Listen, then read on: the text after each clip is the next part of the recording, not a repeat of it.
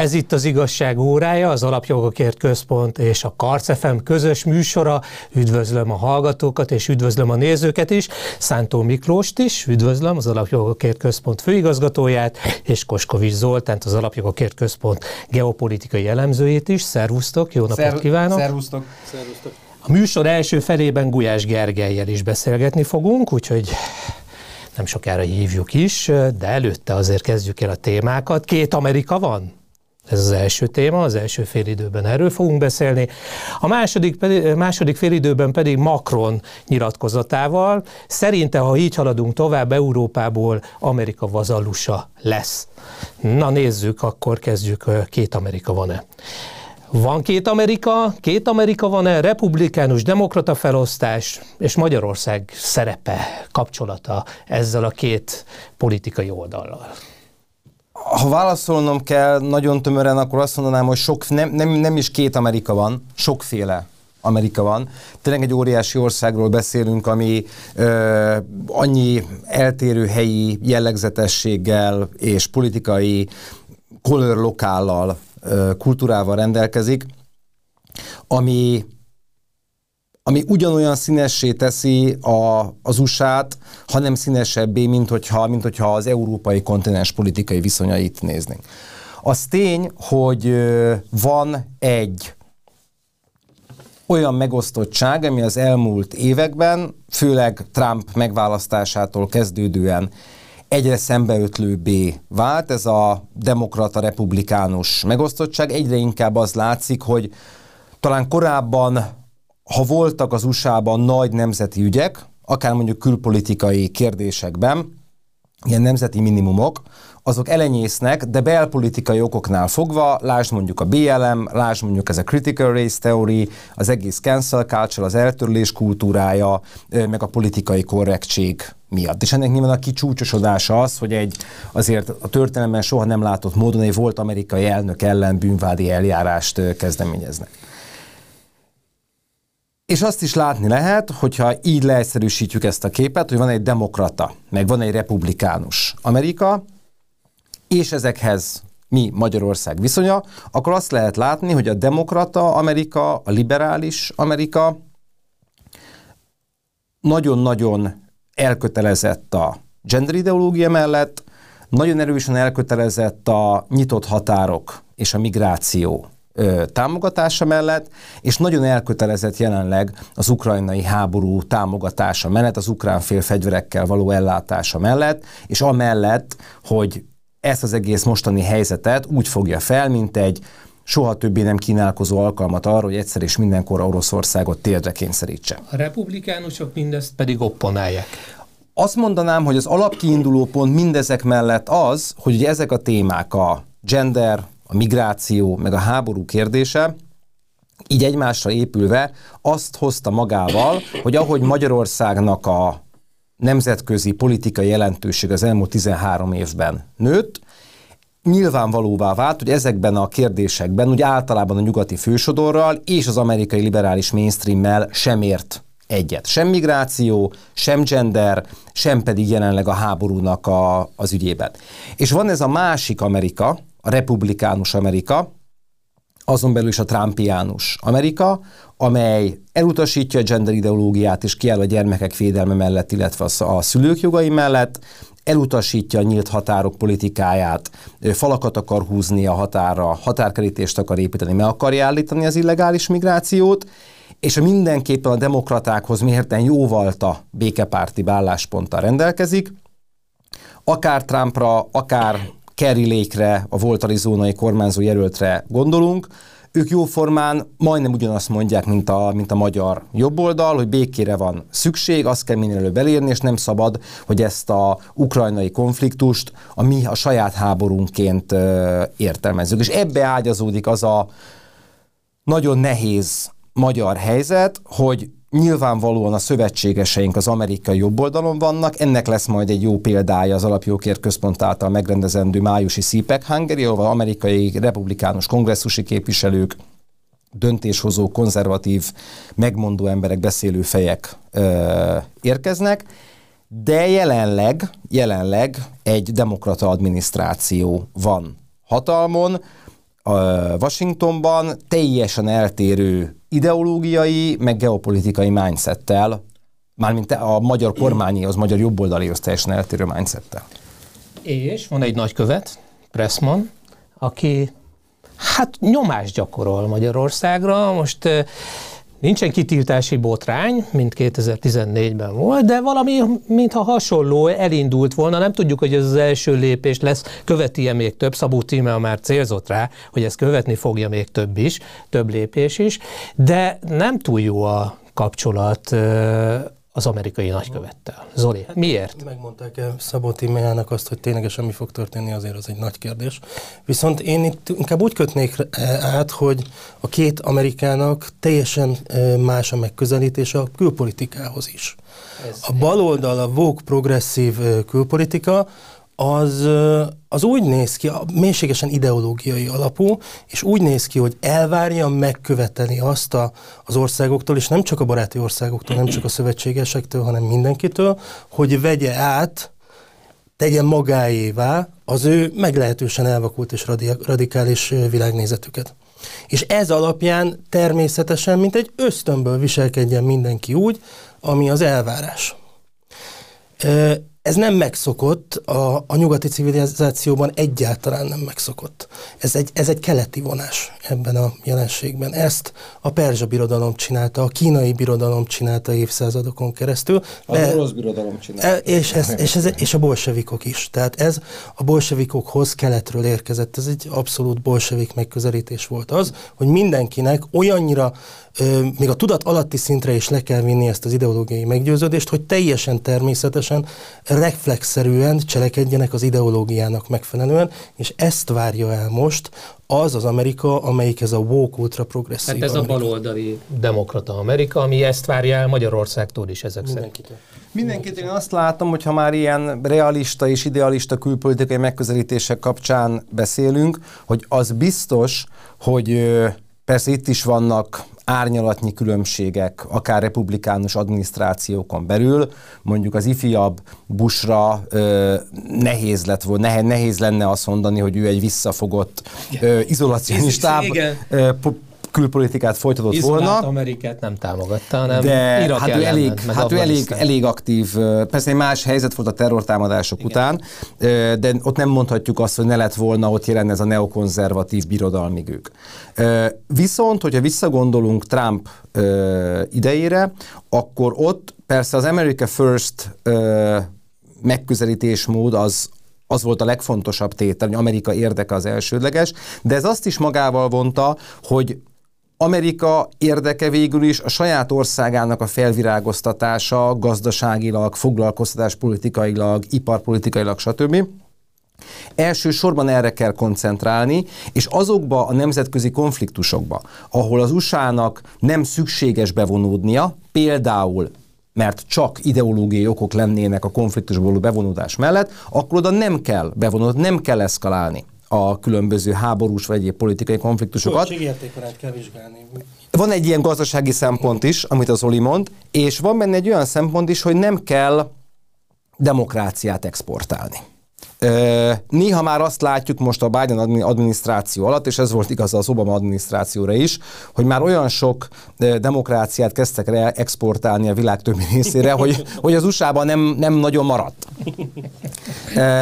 és, és, és ez az idealista megközelítés, amire a Zoli is utalt, és ennek belpolitikai gyökerei vannak, mert van egy ez a vókista, politikailag korrekt, ultra progresszív társadalmi nézőpont, ami egyben azt is mondja, hogy ezek az elvek az, hogy minden létező emberi vágyból jogokat kreáljunk, hogy minden létező szexuális kisebbségnek, akár éppen tegnap fedezték fel azt a kisebbséget vagy szexuális identitást, jogokat kell adni, ezek univerzális értékek. Mondja ez a beállítódás, és hogyha univerzális értékekről beszélünk, akkor ezt el kell terjeszteni planetárisan, és az USA feladata az, ez szerint a Credo szerint, hogy ebben a terjesztésben zászlós, zászlóvívő szerepet vigyen.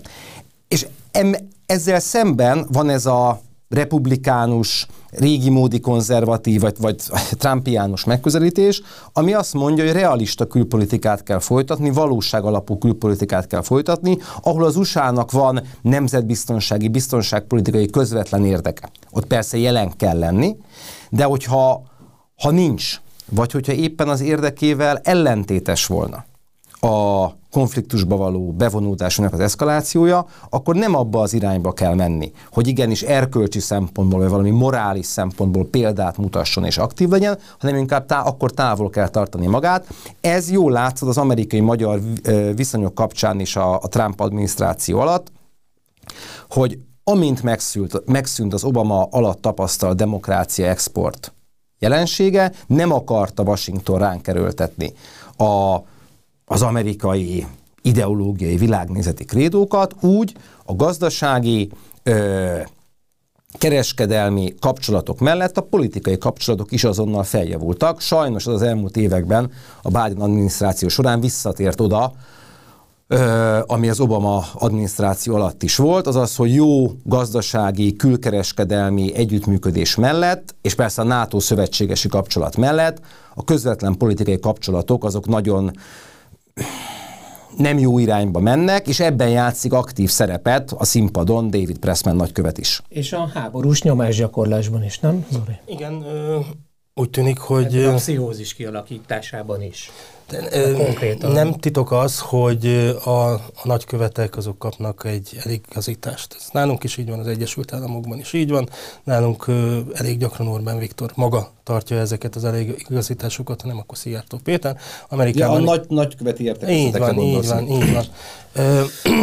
Amerikában ez inkább a külügyminiszter feladata. Én úgy gondolom, hogy valahogy az, az történhetett, hogy Anthony Blinken leültette az európai, közép-európai térségnek az amerikai nagyköveteit, és volt egy nagy beszél, megbeszélés a háború után, amin úgy megbeszélték, hogy mi a nagy kép, mi a feladat, amit végre kell hajtani, és ez a feladat az bontakozik ki azokból a tettekből, amit végrehajtanak ezek a diplomaták, hogy ez a feladat nem más, mint hogy fokozatosan egyre közelebb kell tolni a térség országait a háborúhoz, és egyre nagyobb áldozatvállalásra kell őket sarkalni megkapták ezt a feladatot, és én úgy látom, hogy David Pressman ezt próbálja végrehajtani.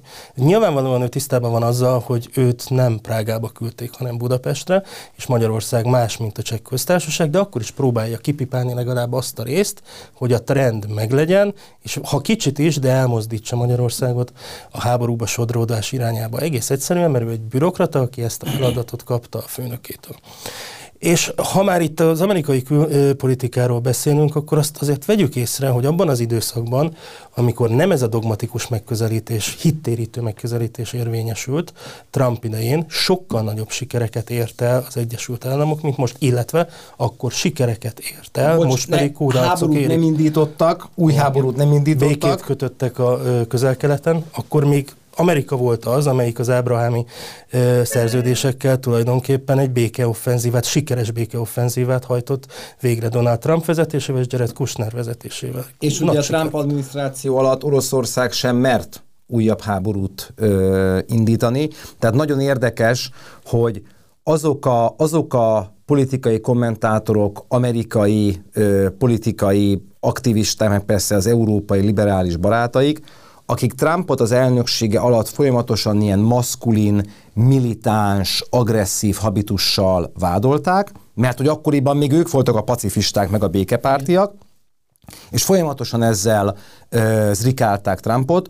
Az a Trump valójában egy nagyon is pacifista külpolitikát vitt, és most azok, akik korábban pacifistának maszkírozták magukat, és folyamatosan a jobb oldalt Amerikában is ilyen militáns, agresszív hangnemmel meg attitűddel vádolták, ők most a legnagyobb támogatói.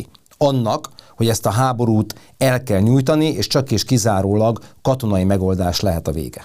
Üdvözlöm a vonalban Gulyás Gergelyt, a miniszterelnökséget vezető minisztert. Jó napot kívánok! Jó napot kívánok, köszöntöm a hallgatókat! Eddig arról beszéltünk a műsorban, hogy van-e másik Amerika. Látjuk a folyamatokat, a baloldali amerikai kormány elég nagy nyomást helyez Magyarországra. Viszont van egy jobboldali ellenzéke az amerikai kormánynak, akikkel Magyarország, és hát mi is, az Alapjogokért Központ, elég jó kapcsolatot ápolunk, itt lesz a CPEC konferencia, tehát van egy normális Amerika is. Ön szerint mi a helyzet Amerikában? Van két Amerika? Azt látjuk, hogy Amerikában is a politikai megosztottság az erősebb, mint, mint bármikor korábban és szerintem Amerika ma sokkal jobb helyzetben van, mint Nyugat-Európa, mert Nyugat-Európában a hagyományos konzervatív kereszténydemokrata pártok, ha formálisan nem is szüntek meg, de már mindent feladtak, amiért korábban létrejöttek, vagy amit korábban értéknek gondoltak, addig az Egyesült Államokban egyáltalán nem a helyzet. Egyáltalán nem ez a helyzet, az Egyesült Államokban teljesen világos és éles határvonal van a demokrata párt és a republikánus párt között, és a republikánusok mindazokat a konzervatív értékeket a mai napig is képviselik, amelyeket 30-40-50 évvel ezelőtt a nyugat-európai kereszténydemokrata mozgalmak is képviseltek. De ilyenkor felmerül a kérdés, hogy Magyarországnak az érdeke, hogy Amerikával, mint amerikazi Egyesült Államokkal jó kapcsolatokat tartsunk fenn. Lehetséges ez ilyen politikai feszültség feszültséges helyzetben, ami, ami most van, a demokratáktól indul ki ez a feszültség, a nyomásgyakorlás? A kormány annyival van nehezebb helyzetben, mint az elemzők, vagy akár elemző intézetek, hogy mi nem válogathatunk a partnereink között, hanem aki egy választás eredményeképpen hatalomra jut, azzal kell együttműködni, és miután Amerika Magyarország fontos szövetségese, a NATO-ban jogi értelemben is szövetségesek vagyunk, és az 1990 utáni időszakban a két ország között baráti viszonyról lehetett beszélni az alkalmi nézeteltérésektől függetlenül. Azért ennek a fenntartása Magyarország érdeke, és ennek megfelelően kell a mindenkori amerikai adminisztráció együttműködni, hogy az ő oldalukról milyen a fogadókészség, és ők milyen mértékben próbálnak ideológiai kérdéseket is ennek a diskurzusnak a részévé tenni. Ehhez Ebben mi nem tudunk beleszólni, és azt látjuk, hogy most erre van egy kifejezetten erős hajlam, ráadásul azzal, hogy Oroszország megtámadta Ukrajnát, még a háborúban való részvétel, fegyverszállítás kérdése is asztalra került, és látjuk, hogy az amerikai adminisztráció Európában erőltet, az sok szempontból ellentétes a magyar kormány érdekével. Tehát nekünk egyszerre kell lehetőség szerint baráti viszonyt fenntartani a mindenkori amerikai adminisztrációval, de ez soha nem veszélyeztetheti a magyar érdeket, és hogyha a magyar érdek ellentétes hozzá, amit az aktuális amerikai kormány képvisel, akkor ezt kell udvariasan, de világossá tenni. Mindent felülíre a háborúpárti álláspont. Ezt azért kérdezem, mert Gyöngyösi Mártont, a Jobbik konzervatívok elnökét, az amerikai nagykövet vendégül látta. Na most ez a Gyöngyösi Márton nem olyan régen még listázta volna Magyarországon a zsidókat, zsidó politikusokat, és Dombaszban megfigyelőként vett részt, ez az elszakított oroszok által elszakított terület, a népszavazáson megfigyelőként vett részt, akkor az oroszok mellett állt. Tehát felülír mindent a mostani háborúpárti álláspont az Egyesült Államok kormányának? Itt alapvető morális kérdéseket vett föl mindaz, ami Gyöngyösi Márton meghívása körül történt. Én ezt nem azonosítanám az amerikai kormány egészével. Itt szerintem a hivatalban lévő nagykövet követett el egy, egy komoly hibát. Bár ha segíteni akart Gyöngyösi Márton korábbi céljainak valóra váltásában, zsidók listázásában, akkor kétségkívül egy széder vacsorára való meghívás az értékes közreműködés Gyöngyösi Márton korábbi céljainak megvalósításában. De vegyük a másik részét is az ügynek, hát mégiscsak olyas valakit hívott meg, aki korábban a nemzetközi jogot sértő módon anektált, és ezt az anexiót népszavazással megerősíteni kívánt orosz törekvéseket személyes jelenlétével választási megfigyelőként szolgálta. Tehát itt vagy alapvető változás következett be az amerikai politikában, és támogatóivá váltak a az orosz anexiónak és a, ilyen értelemben az orosz agressziónak is, vagy pedig a nagykövet nincs tisztában Gyöngyösi múltjával, ami azért egy amerikai nagykövet esetén elég jelentős hiba, vagy amit képvisel a tekintetben nincs összhangban azzal, amit a saját kormánya képvisel Washingtonban. Hát igen, és Ukrajna ki is utasította akkor Gyöngyösi Mártont, erre is emlékezzünk. 2024-ben Amerikában választások lesznek. Hogyha a jobb oldal nyer, Megváltozik a politikai kapcsolat? A gazdasági kapcsolataink most is jók. Ön szerint megváltozik ez a politikai hangulat, ami ami most tapasztalható, hogyha republikánus adminisztráció lesz Amerikában? Nyilvánvaló, hogy a magyar kormányhoz és a jelenlegi magyarországi politikai viszonyokhoz és vitákhoz való hozzáállás az alapvetően változna meg, bárki is kerülne hatalomra a konzervatív oldalról, tehát a republikánus párt elnökjelöltje nyeri a választást, ilyen szempontból nyilván egy kedvező változást hoz, de azt kizárni nem lehet, hogy vannak olyan világpolitikai kérdések, amiben a magyar érdek, vagy egyébként, hogyha megnézzük, akkor az európai érdek az nem teljesen egyezik az amerikaival. Az a kérdés, és ez egy republikánus adminisztráció esetén is kérdés lesz, hogy ezekben az ügyekben Európa képes-e a saját érdekeit felismerni, és ha képes felismerni, akkor képes-e azt akár Amerikával szemben is képviselni. Ma úgy tűnik, hogy ebből a szempontból Európa nagyon rossz állapotban van, tehát akár egy republikánus adminisztráció esetén is lehetnek nézetkülönbségek, lehetnek viták, ezek nem lennének ideológiai természetűek, a hozzáállás az sokkal inkább lenne partneribb, mondhatni barátibb, de azt látni kell, hogy az európai érdek, az amerikai érdek számtalan nagy világpolitikai kérdésben vegyük elsősorban Kínát, Kínával való kereskedelem fenntartását, ami Európának, különösen Európa nagy országainak az érdeke, az nem feltétlenül esik egybe az amerikai érdekkel. Miniszter úr, köszönjük szépen, viszont hallásra! Köszönöm szépen, minden jót viszontlátásra! Jó, hát az amerikai nagykövetség, illetve az amerikai adminisztráció szerint, a baloldali adminisztráció nyomást gyakorol Magyarországra, méghozzá egy plakátkampányjal is.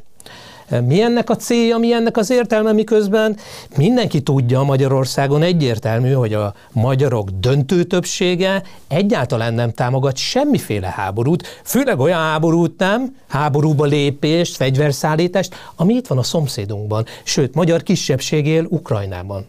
Miklós. Amikor megláttam ezt a ezt a plakátot, ami az egy hosszabb folyamatnak a része, talán a te kérdésedben is, vagy felvetésedben is a, az isen volt a hangsúly, eh, hogy ez is a része a nyomásgyakorlásnak, mert mióta itt van David Pressman, szerintem valóban diplomatához nem is csak, hogy méltatlan, hanem általában a diplomácia iratlan szabályainak nem megfelelő aktív politikusi magatartást tanúsít. Lehet láttunk ilyet. már ilyet. Láttunk már ilyet, láttunk már ilyet, és nem, hogy mondjam, a, az írott jog nem tiltja, de azért, ha az egy dolog, hogy Magyarországon a baloldali pártpolitikai széna már nem nagyon működik, de hogy az amerikai nagykövet szeretné átvenni baloldali pártpolitikusoknak a helyét, mert amúgy egy professzionális, profi és tehetséges politikusról van szó David Pressman esetében, azért az talán, talán elég szokatlan.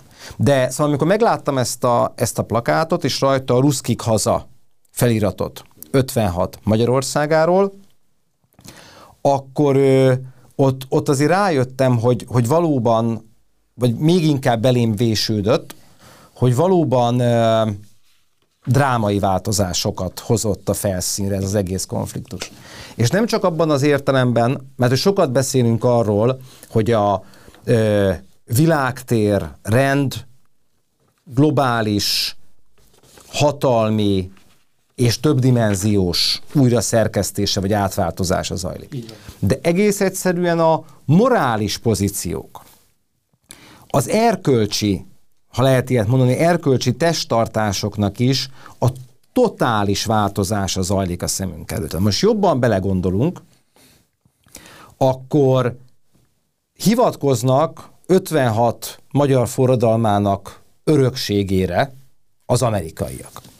Hivatkoznak teljesen abszurd módon az elmúlt napokban az orosz Budapesti Orosz Nagykövetség Telegram csatornáján az oroszok a magyar 56-os szabadságharcosoknak a szellemiségére. Elképesztő tényleg. Hivatkozik Igen. a magyar baloldal folyamatosan az Orbán kormányjal szemben, amikor Oroszország szóba kerül 56 örökségére. Igen. És ha ezt, ezeket egymás mellé teszem, akkor azt látom, hogy azok hivatkoznak a szovjet ellenes, kommunista ellenes, 56-os magyar forradalom és szabadságharc emlékére, akiknek leginkább köszönhető a forradalom leverése és katonai vagy politikai sikertelensége. Mert az amerikaiak rohadtul nem jöttek segíteni, az oroszok voltak effektíve, akik ellen fellázadtunk, és akik lerohanták Magyarországot tankokkal, és a mai magyarországi baloldal hol ö, rokoni, hol csak politikai szálakkal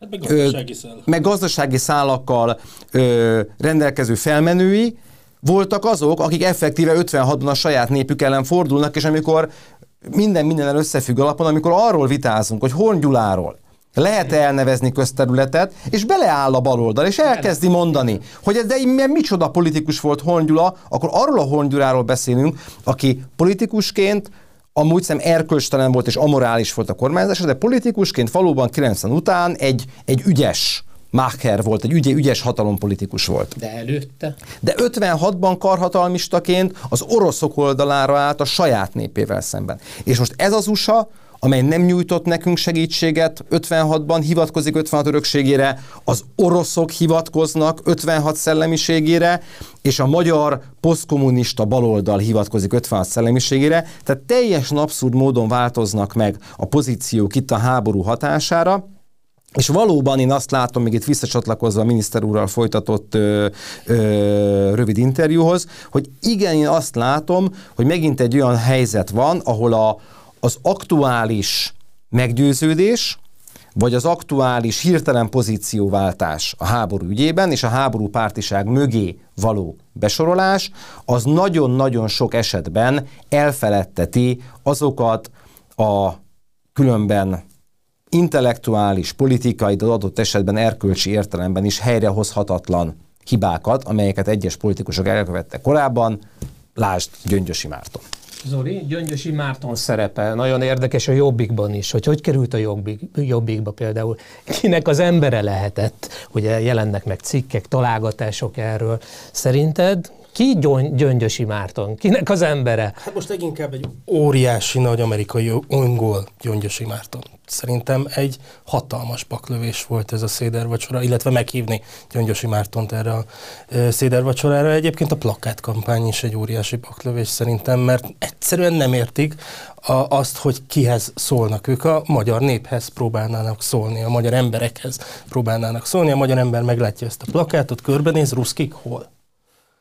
Ho, hová hát, menjenek haza? A Kossuth Rádióban mondta a péntek reggel a miniszterelnök, kicsit időcsúszásban vannak, mert a ruszkikat mi már hazaküldtük. Igen, pontosan így van. A másik meg a, a, a magyar emberek emlékeznek arra, hogy a szovjet tankokban ukrán katonák is ültek, úgyhogy pont Ukrajna melletti kiállást reklámozni 56-tal, ez megint csak egy botfülű dolog Magyarországon. Tehát lehet, hogy máshol ez működne, de Magyarországon ez így nem fog működni. Hát de... Az első világháború, a második világháború, főleg 56, hogy a magyaroknak a rokoni, a felmenői ágon mindenkinek köze van a háborúhoz valamilyen szinten, és ahhoz is, hogy veszteségeink, óriási veszteségeink voltak emberanyagban, ember életekben és területekben is.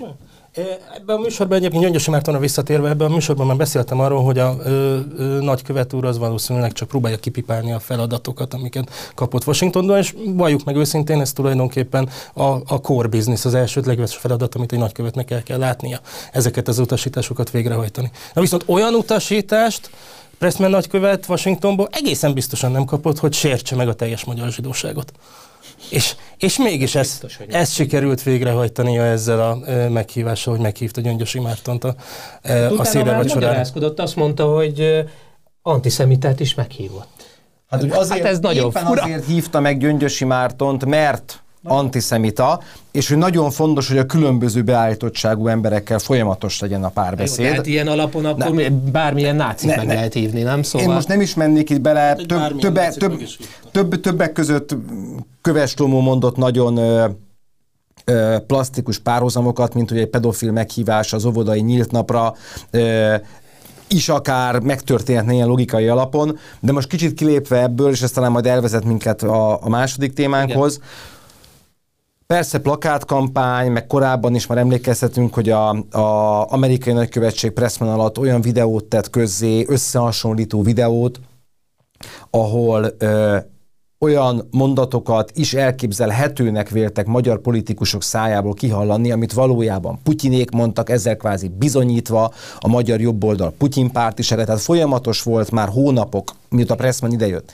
ez a nyomásgyakorlás, de valóban az van mögött, hogy jelenleg van szerintem egy tévesen értelmezett amerikai külpolitikai doktrina, ami azt mondja, hogy most térdre lehet kényszeríteni Oroszországot, most meg lehet úgy gyengíteni Európát, hogy az örökre egy alárendelt pozícióba legyen az USA-nak, ennek mindent alárendelnek, ezért mindenkit be kell sorakoztatni a háborúpárti ö, seregbe vagy kórusba, és aki itt kilóg a sorból, nem szeretne beállni, elkésik, igazolást szeretne hozni, hogy neki nem kell beállni, stb.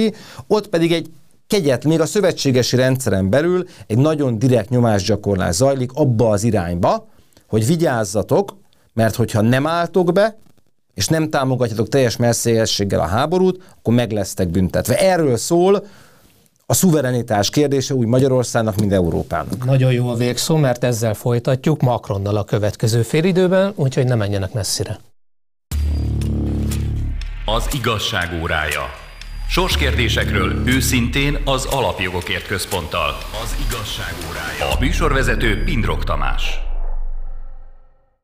Folytatjuk is az igazság óráját, vendégeink Szántó Miklós, az Alapjogokért Központ főigazgatója, és Koskovics Zoltán, az Alapjogokért Központ geopolitikai jellemzője. A témánk a második félidőben Macron állításai, mi szerint Európa Amerika vazalusává válik, ha így folytatódik tovább minden, ahogy most zajlik. Zoltán. Európa és Amerika között hosszú távú stratégiai partnerség, illetve oh. szövetségi viszony áll hát fönt. Ennek, is lehetne. Ennek voltak pillanatai, amikor valóban partnerségről volt szó, uh-huh. különösen a hidegháború idején, amikor Nyugat-Európa és az Egyesült Államok tényleg egymásra odafigyelve, egymás stratégiáját, érdekeit figyelembe véve, de közösen küzdött a Szovjetunió befolyásszerzési uh-huh. igény ellen. Nem az volt akkor, hogy az amerikaiak például atomfegyvereket telepítettek Németországba is, és egyfajta... Ezt ne hát, felejtsük el, hogy Németország elveszítette. tartották Európát. Ne felejtsük el, hogy Németország elveszítette a második világháborút, ez, ez és mondjuk 67 az közelebb volt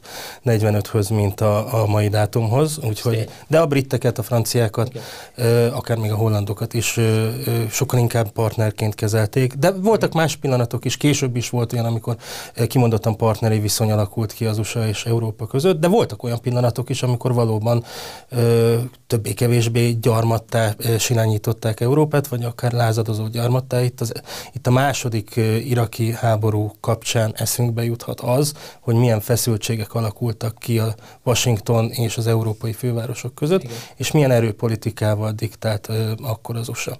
Úgyhogy uh, Macronnak abban mindenképpen igaza van, hogy meg kell határoznunk, hogy mi az az európai érdek, ezt az európai érdeket pedig nyilvánvaló kell tennünk az amerikai partnerek felé is. Mert értsük meg Washingtont is, csak akkor tud tárgyalni Európával, hogyha Európa meg tudja fogalmazni az érdekeit. Meg tudják, hogy kivel kell tárgyalni. E, Ugye még mo- Kissinger ezt mondta, hogy nem tudják, hogy kivel kell igen. Európával. Most már legalább megfogalmazódott a franciának részéről az igény arra, hogy legyen európai érdek most már meg kéne fogalmazni az európai érdeket, hogy az mi.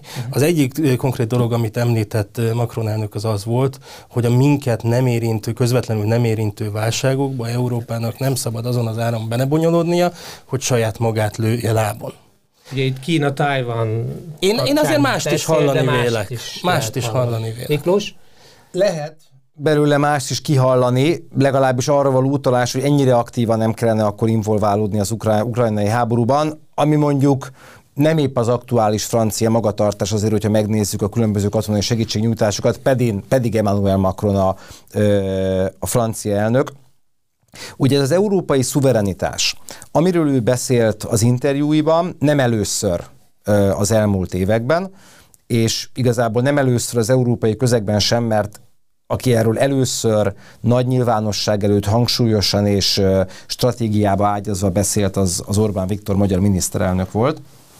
Szóval ez egy fontos dolog, csak van egy a szavak egyeznek, a magyar miniszterelnök meg a francia elnök mondandójában, de azért a háttértartalom az más. Macron, amikor európai szuverenitásról beszél, akkor azért egy föderatív Európára gondol, egy föderatív entitásnak a szuverenitására gondol, ide már nehéz talán több idegen szót beszuszakolni ebbe a jelző szerkezetbe. Ráadásul úgy, hogy ez a kvázi Egyesült Államokká váló szuverén Európa, ez a liberális értékeket, a liberális társadalmi tanítást teszi meg hivatalos dogmává. Ezzel szemben van a magyar, vagy mondjuk ugye a jobboldali ö, Európa szuverenitás felfogás, ami pont abból indul ki, hogy európai szuverenitás az csak akkor képzelhető el, hogyha európai országok, illetve az Európai Unió tagállamai szuverének, hogyha a tagállamok szuverenitása erős, akkor tud az összeadódni egy erős európai szuverenitássá, és ráadásul ennek olyannak kell lennie, hogy minden tagállam az adott társadalompolitikai, de adópolitikai, családpolitikai döntéseit saját maga hozhassa meg, a saját belátása szerint ne felülről, ne felülről diktálják ideológiai meghatározottságok alapján. Ez azért két nagy eltérés. És így nyilván bejön az a, most megint önző magyar szempontot hozok be a szuverenitás kapcsán, hogy szintén a miniszterelnök utalt arra egy pár nappal vagy egy héttel ezelőtt, hogy a magyar az mindig is egy szabadságharcos nép volt. És ezt a kuruckodó mentalitást, ezt a baloldal mindig is ugye fikázni szokta hogy ez ilyen lábszagú, provinciális, mindig csak valaki ellen vagyunk, stb. stb. De ez nagyon nem erről szól, hanem szabadságharcos testtartást mindig akkor vet fel Magyarország, a magyar vagy a hazafiak, hogy ilyen gyurcsányos módon fogalmazzak, a patrióták, amikor egy külső hatalom be akart avatkozni Magyarország szuverenitásába. Mindig akkor volt szükség erre a szabadságharcos mentalitásra, évszázadokkal ezelőtt a törökök ellen, a Habsburgok ellen, a szovjet, németek ellen, szovjetek ellen ö, és más világhatalmak ellen. Ezennek a beavatkozásoknak nagyon sokszor hard, kemény formája volt, nagyon sokszor, főleg a 20. század második felében, utolsó részében, meg manapság soft, puha formája van, soft, puha eszközökkel próbálják megvalósítani, és ö, azt lehet szerintem leginkább ebből kiolvasni, hogy ez a, ez a két pogány között egy hazáért küzdés, ez nem valamiféle sorstragédia Magyarországnak, hanem egész egyszerűen ez a geostratégiai, geopolitikai realitás és cél jelenleg is, hogy hiába van egy iszonyatosan erős háborúpárti nyomás nyugatról, főleg a baloldali amerikai adminisztráció vezetésével. Ö, és próbálnak minket beszuszakolni ebbe. És hiába van ott a keleti szomszédunknál bent katonailag is az orosz medve, megint két pogány között vagyunk, nekünk a magyar érdeket kell szem előtt tartani, ami arról szól, hogy egy birodalmi entitás se tudja valamilyen formában magába olvasztani Magyarországot. Ez a magyar érdek, ebből fakad szerintem az összes következtetése Magyarország jelenlegi kormányának, migrációnál, még azt mondom különben, hogy a Covid válság idején is, gazdasági válság idején is, meg most a háború kapcsán, aki nem érti azt meg, a magyarországi baloldalon, hogy ez nem valamiféle ideológiai kérdés, nem is szabad anná azzá tenni, hanem ez egy érdekkérdés, mi Magyarország érdeke, azért nem szabad bevonódni Magyarországnak a háborúba semmilyen formában, mert azon csak rajta veszíthetünk, aki ezt nem érti, az Magyarország érdeke ellen dolgozik. Ezen a baloldal mindig megsértődik, de a tények ebbe az irányba mutatnak. De azért sértődnek meg, mert ők egy univerzalista ideológiának az abszolút hív, hív követői. Igen, Te... csak én már néha úgy vagyok vele, hogy egyszerűbb lenne a dolog, hogy a kiállnának és azt mondanak, hogy igen. Márkizaj Péternek voltak ilyen elszólásai. Ö, és még, volt még egy bizonyos szempontból méltányolható is volt, hogy ő a maga hebehúrgyasságával, meg butasságával nagyjából elmondta, bevallotta, hogy igen, ő idegen érdeket szolgál. Most meg nézem a parlamenti közvetítést a héten, ahol ő, Gurmai Zita kikérte magának, hogy itt hogy háborúpárt. És akkor nem csak a miniszterelnök, de szerintem a komplet parlament, legalábbis annak a jobb oldala nézett nagy szemekkel, hogy azért mondjuk a csillagokat az égről nem kellene lehazudni.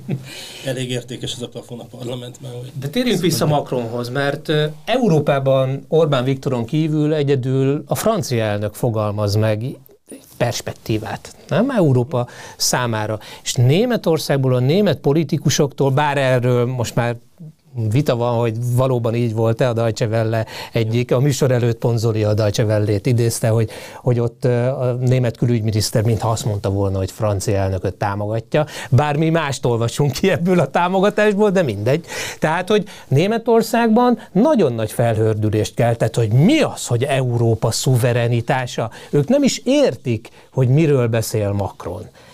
Hát azért mégiscsak Németország a legnagyobb európai állam, és legerősebb európai állam. Nem veszélyes ez, hogy ők nem értenek ilyenekből semmit? Az egy szegénységi bizonyítvány Európára nézve, hogy valóban csak két olyan vezető politikus van a kontinensen, aki perspektívát tud megfogalmazni, és csak mostanában lett kettő, mert a közelmúltig csak egy volt, és az pedig a, egy közepes méretű országból, Magyarországból. Tehát ez egy borzalmas szegénységi bizonyítvány, és ez egyik ö, oka annak, hogy idáig jutott Európa, az nem más, mint az, hogy belekényelmesedtek ebbe a lusta szövetségesi szerepbe, ami olykor, oly- olykor, olykor már átváltott vazalusi szerepkörbe is. Aki egy lusta szövetséges, akit állandóan megvédenek, akinek nem kell saját ö, biztonsági ö, architektúrát felépítenie, aki erre nem áldoz sem időt, sem energiát, sem pénzt, sem embert, sem gondolatot, akkor attól nem tudjuk elvárni azt, hogy jövő perspektívát fog tudni felkínálni egy olyan korszakban, ami egészen más, mint az előző, ami sokkal veszélyesebb, sokkal nagyobb stratégiai kihívásokkal kell szembenéznünk, mint korábban. Tehát az az oka annak, hogy Európa most ott tart, ahol tart, hogy, hogy felháborodással fogadják azt, hogyha Macron elnök arról beszél, hogy gond- gondolnunk kell a jövőre, mozgást teret kell magunknak teremteni. Ez annak a következménye, hogy elfordultak a történelmüktől, megtagadták azt, és belelustultak a szövetséges Elhitték, hogy vége van a történelemnek? Hát nézd, aki a múltját ö, elfelejti, annak a jelene kérdőjeles, a jövője pedig kétséges. És nem csak Európa szempontjából lenne fontos az európai szuverenitásnak a megőrzése, kialakítása, megvédése, de megmondom őszintén, hogy amerikai szempontból is. És azért mondtam azt egy pár perccel ezelőtt, hogy az USA-nak ez a jelenlegi érzelemvezérelt, vókista, háborúpárti és Európát vazallusi szerepbe kényszeríteni igyekvő külpolitikája elhibázott, és az USA szempontjából sem kifizetődő hosszú távon, mert, mert ha azt mondjuk, és ez egy relatíve tényszerű megállapítás, hogy a közeljövőnek a legnagyobb kihívója globális szinten, vagy a közeljövőben a legnagyobb kihívója az USA-nak globális szinten Kína lesz. Hogy ez 5-10-15 év múlva realizálódik katonai, gazdasági és egyéb dolgokban, az kérdéses, de a tendenciákat elnézve ez biztos. Ott Kína körül alakul egy új, olyan geopolitikailag meghatározó kör, amelyek nem a nyugati civilizációnak a részei, viszont Kínával együtt nem csak ember állomány méretekben, de katonai, gazdasági, ipari potenciálban is messze menőkig vetekednek a nyugati civilizáció képességével már most. Egy ilyen helyzetben az USA elemi érdeke az lenne, hogy a, szó, a számára szóba jöhető szövetségeseket erős szövetségesekként építse és tartsa meg, elsősorban Európát, mert kulturálisan, politikai reflexeket tekintve azért mégiscsak az angol száz kultúrkörhöz a kontinens áll legközelebb. Ebből fakadna az a következtetés, hogy bármilyen tragikus helyzet van, amit orosz agresszió okoz, azért azt nem kellene hagyni, hogy Európa, vagy nem kellene segíteni ráadásul, hogy Európa és Oroszország között minden kapcsolat megszűnjön. Most ez az amerikai érdek, mert A. Ezzel Európa gyengül, nyersanyagok, energiahordozók ö, miatt, ami eddig Oroszországból jött, B. Ez berelöki Moszkvát Pekingnek a karjaiba, ami tovább erősíti azt a Kínát, ami hamarosan az USA ö, világszintű kihívója lesz. Ezért mondom én azt, hogy az USA-nak is igazából, meg Európának is egy olyan Európa lenne az érdeke, ami tisztában van a stratégiájával, és saját maga és a szövetségesei realista érdekeit veszi alapul, ami persze állapból, hogy ki kell állni egy megtámadott ország mellett, és azt segíteni kell, de azért első körben azon gondolkodik, hogy ebben az egészben nekem mi a gazdasági, társadalmi, politikai érdekem, és abból, abból vonja a következtetéseket. Nagyon folytatnám, de az időnk nem engedi sajnos. Köszönöm szépen, hogy itt voltatok. Köszönöm szépen a figyelmet a hallgatóknak és a nézőknek is. Ezt a műsort vissza lehet nézni az Alapjogokért Központ YouTube csatornáján, és meg lehet hallgatni a Spotify csatornánkon is. Viszont hallásra, viszontlátásra.